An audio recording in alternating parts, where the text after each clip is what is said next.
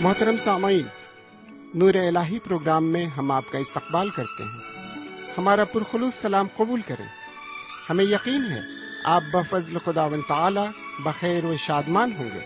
ان دنوں ہم پرانے عہد نامے سے سامع نبی کی پہلی کتاب کا مطالعہ کر رہے ہیں۔ پرانے عہد نامے کی دیگر تواریخی کتابوں کی طرح اس کتاب کا بھی خاص موضوع ہے۔ اعتقاد کامل، جس سے کامرانی حاصل ہوتی ہے اور حکم عدولی مسائب لاتی ہے آئیے آج کے مطالعے میں ہم خدا کے کلام کی طرف آگے بڑھیں اور احکام خداوندی سے فیض حاصل کریں۔ قبل اس کے کہ ہم خدا کے کلام میں آگے بڑھیں، آئیے سنتے ہیں ایک خوبصورت نغمہ۔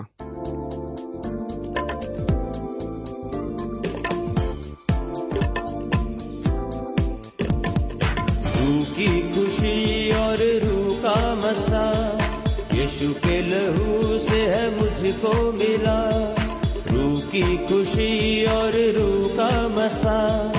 یشو کے لہو سے ہے مجھ کو ملا۔ یہی ہے خزانہ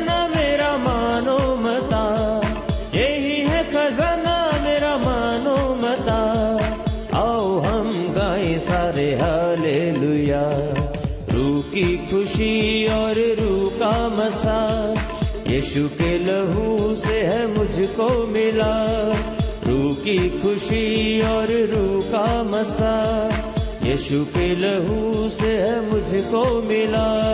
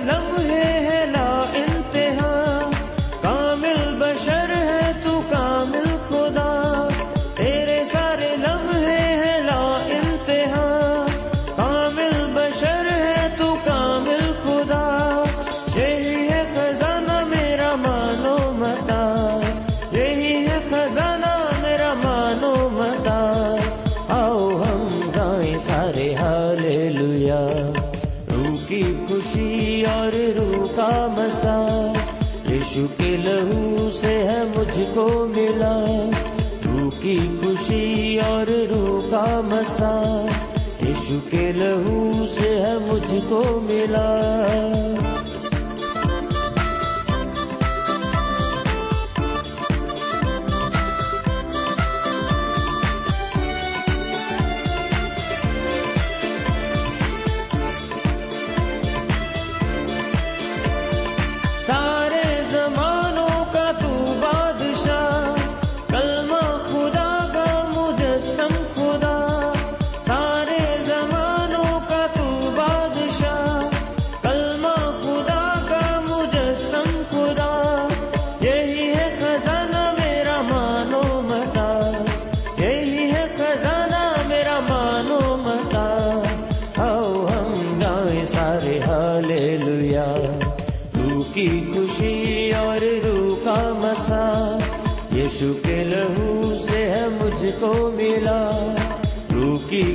خوشی اور روح کا مسا یشو کے لہو سے ہے مجھ کو ملا۔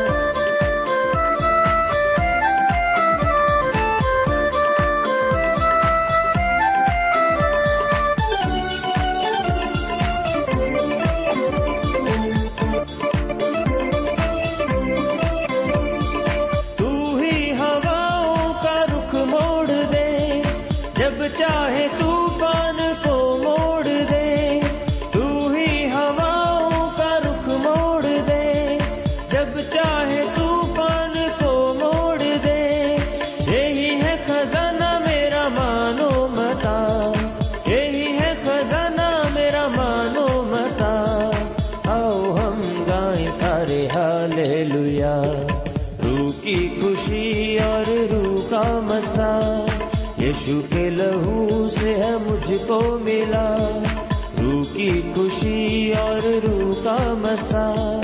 یشو کے لہو سے ہے مجھ کو ملا۔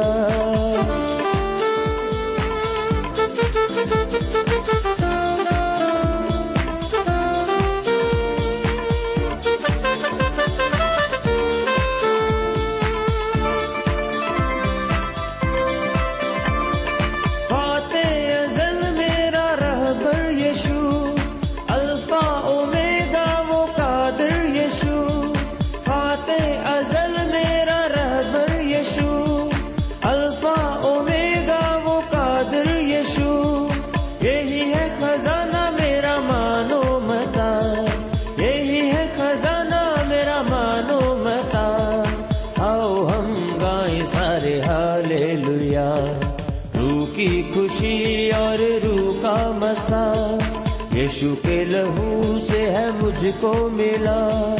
رو کی خوشی اور روح کا مسا یشو کے لہو سے ہے مجھ کو ملا. یہی ہے خزانہ میرا مانو متا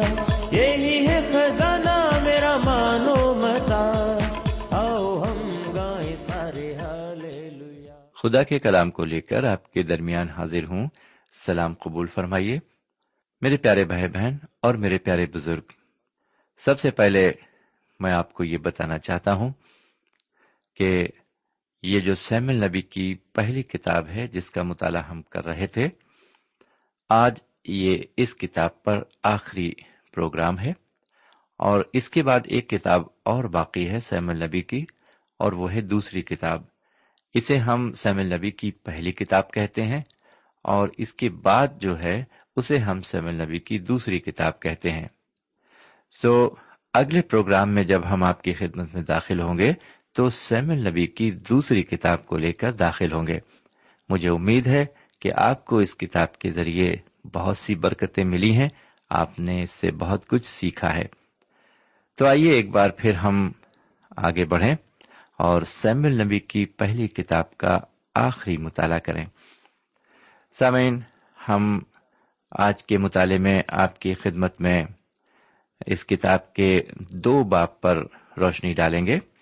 آخری دو باب پر ایک تیسواں باب ہے اور دوسرا اکتیسواں باب ہے۔ جی ہاں اس کتاب میں کل اکتیس باب ہیں۔ تو آئیے اس سے پہلے کہ ہم آگے بڑھیں۔ ہم ایک چھوٹی سی دعا مانگ لیں۔ ہمارے پاک پروردگار رب العالمین، ہم تیرے تہ دل سے شکر گزار ہیں کہ تو نے ایک اور موقع ہمیں عطا فرمایا ہے، تاکہ ایک بار پھر ہم تیرے کلام کو سن سکیں۔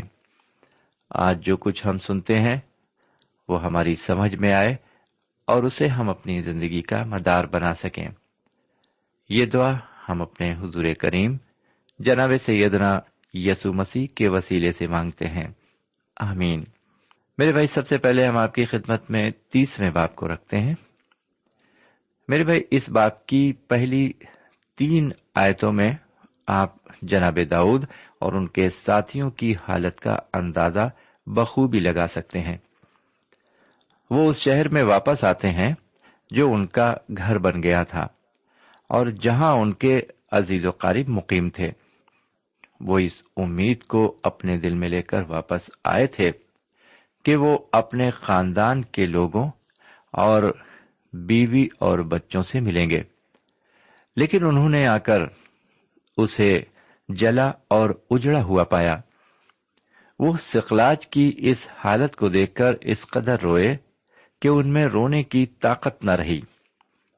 ان کی آنکھوں میں آنسو بھی خشک ہو گئے، کیونکہ ان کے بیٹے بیٹیاں اور بیویاں اسیر کر لی گئی تھیں۔ اور ان کا اپنا خیال تھا کہ وہ سب کے سب موت کے گھاٹ اتار دیے گئے۔ سمے شہر کی اس حالت کو دیکھ کر جناب داؤد کو بڑا دھکا لگا اور انہیں کافی صدمہ پہنچا۔ جو لوگ اسیر کر لیے گئے تھے، ان میں داؤد کی دونوں بیویاں تھیں۔ آپ کو یاد ہوگا کہ جناب داؤد نے ابیجیل سے نابال کی وفات کے بعد شادی کر کے اسے اپنی بیوی بنا لیا تھا۔ نابال بہت ہی امیر تھا۔ ابھی جیل ہی ان کی واحد بیوی تھی جو ان کے لیے برکت کا باعث تھی۔ جیسا کہ ہم چوتھی اور پانچویں آیت کی عبارت میں دیکھتے ہیں۔ سمن پہلی بات جو یہاں ہم نے دیکھی وہ یہ تھی کہ سکلاج پر عملیقی حملہ کرتے ہیں۔ اور وہاں کے لوگوں کو میں عورتوں، لڑکیوں اور بچوں کے اسیر کر لیتے ہیں۔ اور دوسری بات یہ کہ انہیں اسیر کر کے اپنے ساتھ لے جاتے ہیں اور شہر کو آگ لگا دیتے ہیں۔ اب میں آپ کی خدمت میں چھٹی آیت کو رکھتا ہوں۔ اس میں آپ تیسری بات جو کہ بہت اہم ہے، اس کو دیکھیں گے۔ لکھا ہوا ہے، اور داؤد بڑے شکنجے میں تھا، کیونکہ لوگ اسے سنسار کرنے کو کہتے تھے۔ اس لیے کہ لوگوں کے دل اپنے بیٹے اور بیٹیوں کے لیے نہایت غمگین تھے۔ پر داؤد نے خداون اپنے خدا میں اپنے آپ کو مضبوط کیا۔ اس کے لوگ اس کو سنسار کرنے کو کہتے تھے۔ جی ہاں میرے پیارے بھائی بہن، وہ داؤد کو سنسار کرنے کو کہتے تھے۔ سمن یہاں پر جناب داؤد نے اپنے عزیزوں کو کھو دیا تھا۔ یہاں ان کے لوگ بھی اپنے عزیزوں کے لیے درد و کرب میں مطلع تھے۔ کیونکہ انہیں ان کے بارے میں کچھ علم نہیں تھا۔ یہاں جناب داؤد کی حالت ایسی تھی جیسے ایک طرف شیطان ہو اور دوسری طرف گہرا سمندر۔ ایسی حالت میں انہوں نے اپنے رب کا سہارا لیا اور اپنے کو خداون میں مضبوط کیا۔ میرے پیارے بھائی بہن اور میرے پیارے بزرگ، میری اور آپ کی یعنی ہماری زندگیوں میں اکثر ایسے حادثات آتے ہیں کہ ہم سخت مشکلوں اور پریشانیوں میں پھنس جاتے ہیں۔ لیکن خدا کے بندے ہونے کے ناطے ہمیں مایوس نہیں ہونا چاہیے، بلکہ ہمیں بھی حضرت داؤد کی طرح خدا اپنے خدا میں مضبوط ہونا چاہیے۔ جناب داؤد، اب یاتر کاہن کو افود لانے کو کہتے ہیں، جیسا کہ ساتویں آیت میں لکھا ہوا ہے۔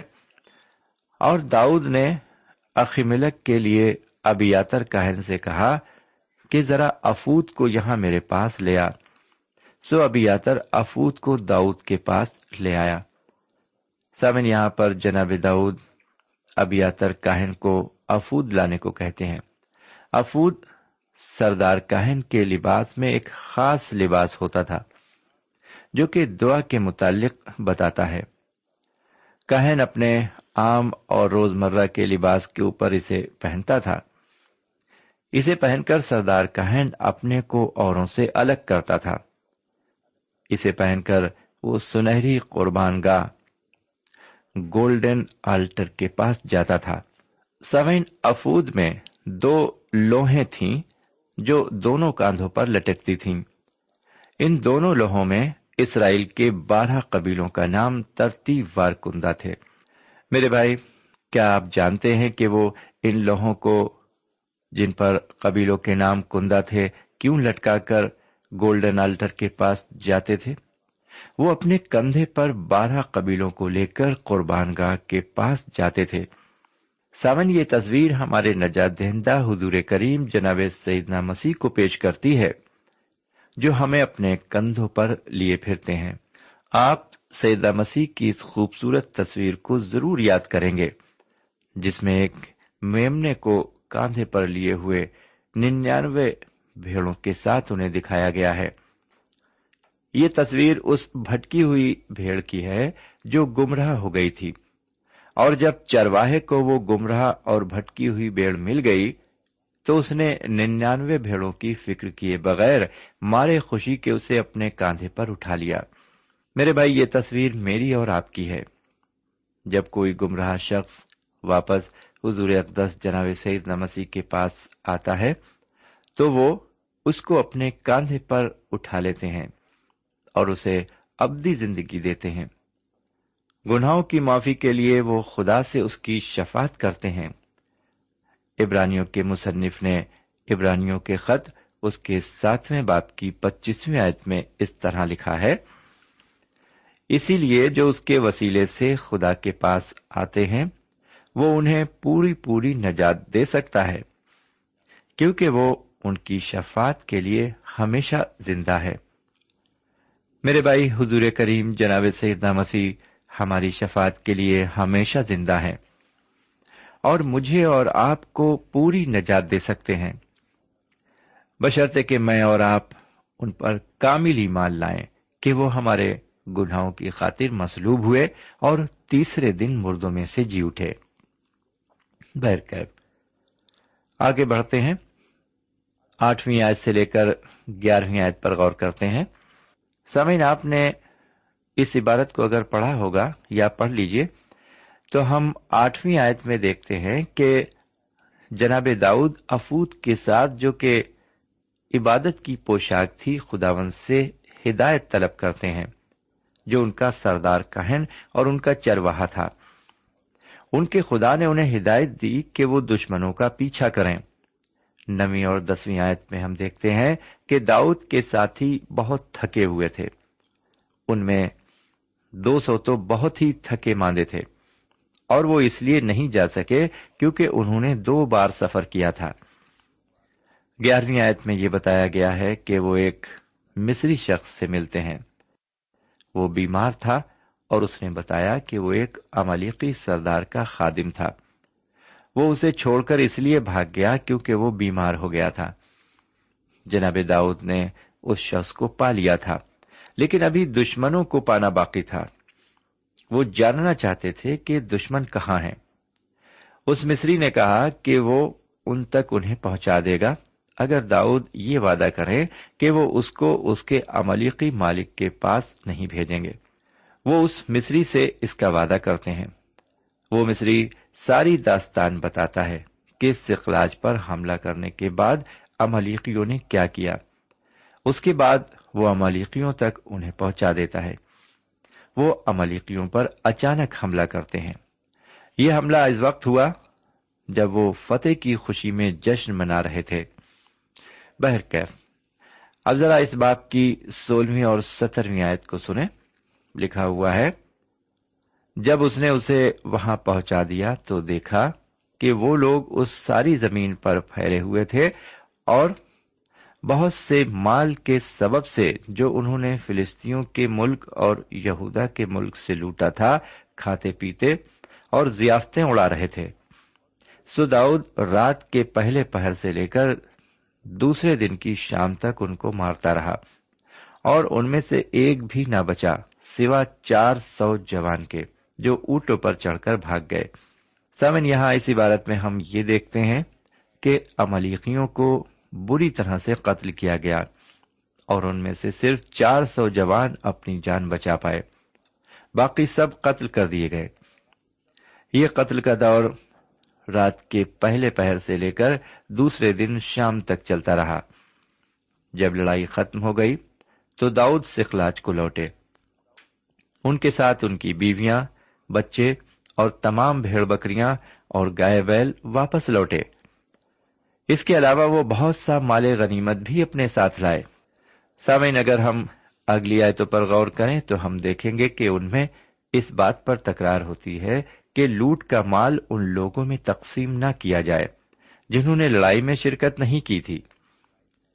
جیسا کہ ہم بائیسویں آیت میں دیکھتے ہیں، لکھا ہوا ہے چونکہ یہ ہمارے ساتھ نہ گئے۔ اس لیے ہم ان کو اس مال میں سے جو ہم نے چھڑایا ہے، کوئی حصہ نہیں دیں گے۔ سوا ہر شخص کی بیوی اور بچوں کے، تاکہ وہ ان کو لے کر چلے جائیں۔ لیکن یہاں پر جناب داؤد ان کو ایک اصول بتایا۔ جی ہاں جناب داؤد نے ان کو ایک اصول بتایا، جس کا ذکر چوبیسویں آیت میں ہم دیکھتے ہیں۔ لکھا ہوا ہے، اور اس امر میں تمہاری مانے گا کون؟ کیونکہ جیسا اس کا حصہ ہے جو لڑائی میں جاتا ہے، ویسا ہی اس کا حصہ ہوگا جو سامان کے پاس ٹھہرتا ہے۔ دونوں برابر حصہ پائیں گے۔ یہاں پر جناب داؤد نے صحیح فیصلہ کیا۔ یہاں پر ان دو سو لوگوں کو برابر کا حصہ ملا جنہوں نے لڑائی میں حصہ نہیں لیا تھا۔ سمین خدا و تعالی ایسے صادق اور ایماندار لوگوں کو اپنے کام کے لیے کثرت سے استعمال کرتا ہے۔ آگے اکتیسویں باپ کی پہلی آیت کو سنیے۔ اب اور فلسطی اسرائیل سے لڑے۔ اور اسرائیلی مرد فلسطینوں کے سامنے سے بھاگے اور کوہستان جلبوا میں قتل ہو کر گرے۔ جی ہاں سمین اسرائیلی جنگ میں پسپا ہو کر بھاگے۔ اور جلبوا کی وادی میں انہیں قتل کیا گیا۔ اسرائیلیوں کے ساتھ ساؤل اور اس کے تین بیٹے بھی مارے گئے۔ ان کا نام یونتن اور امیتاب اور ملکیشو تھا۔ جیسا کہ دوسری آیت میں ہم دیکھتے ہیں، یہاں پر لکھا ہوا ہے، اور فلسطینوں نے ساؤل اور اس کے بیٹوں کو خوب پیچھا کیا۔ فلسطینوں نے ساؤل کے بیٹوں یونتن اور امیداب اور ملکیشو کو مار ڈالا۔ سمن تیسری آیت میں ہم دیکھتے ہیں کہ ساؤل اور فلسطینوں کی جنگ میں ساؤل کی فوج فلسطینوں کے مقابلے میں کافی کمزور تھی۔ اور ساؤل تیر اندازوں کے درمیان گھر گیا، جیسا کہ تیسری آیت میں لکھا ہوا ہے۔ اور یہ جنگ ساؤل پر نہایت بھاری ہو گئی اور تیر اندازوں نے اسے جا لیا، اور وہ تیر اندازوں کے سبب سے سخت مشکل میں پڑ گیا۔ سامن یہاں پر ہم دیکھتے ہیں کہ ساؤل کی آخرت کی شروعات ہو گئی ہے۔ ایسا معلوم ہوتا ہے زخمی کرنے والے کو یہ نہیں معلوم ہوتا ہے کہ اس نے کسی کو گھائل کیا ہے۔ یہ بڑے دکھ کی بات تھی کہ یونتن، جس نے ایک دفعہ میں دشمن کے ڈھائی سو آدمی مارے تھے، وہ قتل ہو چکا ہے۔ اس لیے یہ بات یہاں ثابت ہوتی ہے کہ اس وقت اسرائیلیوں کی بڑی بری حالت تھی۔ اگر داؤد اس جنگ میں حصہ لیتے تو دونوں ایک دوسرے کے مخالف ہوتے۔ لیکن یہاں پر خدا نے مداخلت کی اور داؤد کو جنگ میں شامل ہونے سے بعد رکھا۔ سمن چوتھی آیت ساؤل کے کردار پر کچھ روشنی ڈالتی ہے۔ یہ عبارت یہ ظاہر کرتی ہے کہ وہ ایک غیور انسان تھا۔ اس آیت کو آپ ملاحدہ فرمائیں۔ تب ساؤل نے اپنے سلاح بردار سے کہا، اپنی تلوار کھینچ اور اس سے مجھے چھید دے، تا نہ ہو کہ یہ مختون آئے اور مجھے چھید لیں اور مجھے بے عزت کرے، پر اس کے سلا بردار نے ایسا کرنا نہ چاہا، کیونکہ وہ نہایت ڈر گیا۔ اس لیے ساؤل نے اپنی تلوار لی اور اس پر گرا۔ سامعین، آپ نے دیکھا کہ ساؤل میں کتنی زیادہ خودداری تھی۔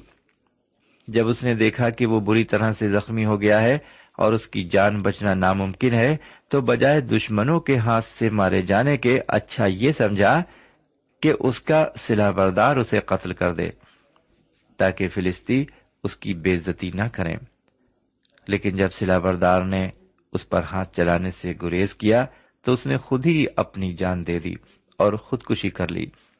سمعن آپ نے دیکھا خدا کے ممسو کا کتنا برا انجام ہوا۔ کیا آپ یہ سوچتے ہیں کہ ساؤل نے خودکشی کی؟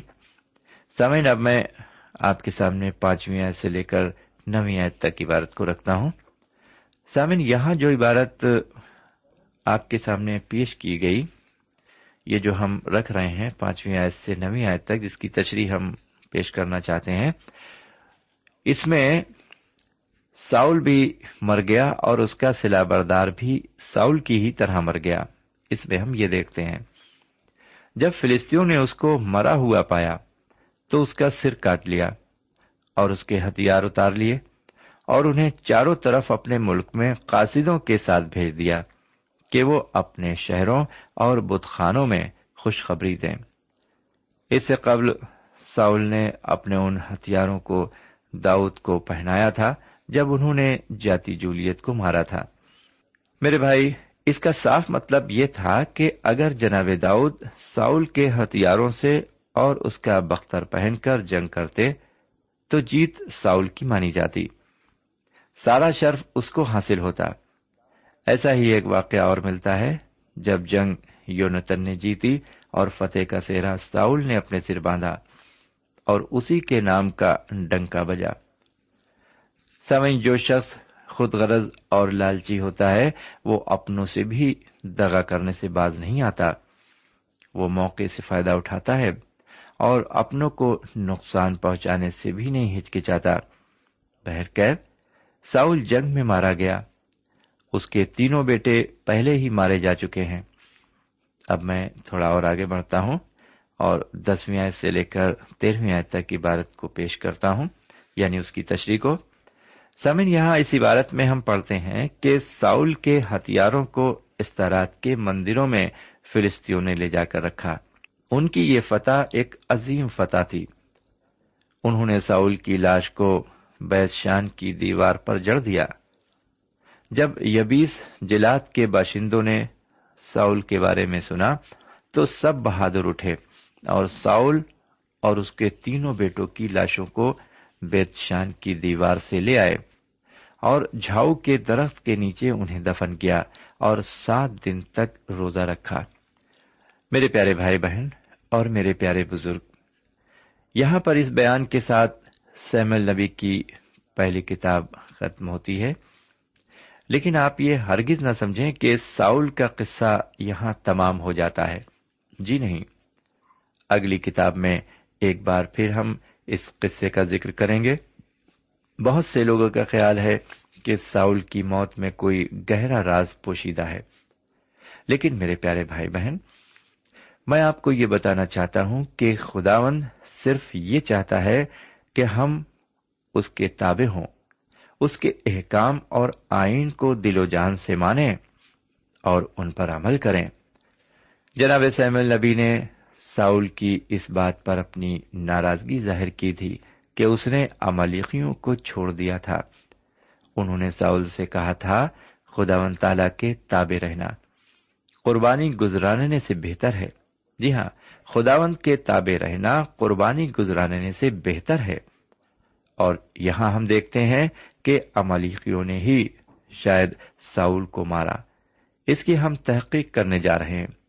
لیکن ہم سے بہت سے یہ کہیں گے کہ دستاویز کے مطابق فلسطینوں نے ساؤل کو مارا۔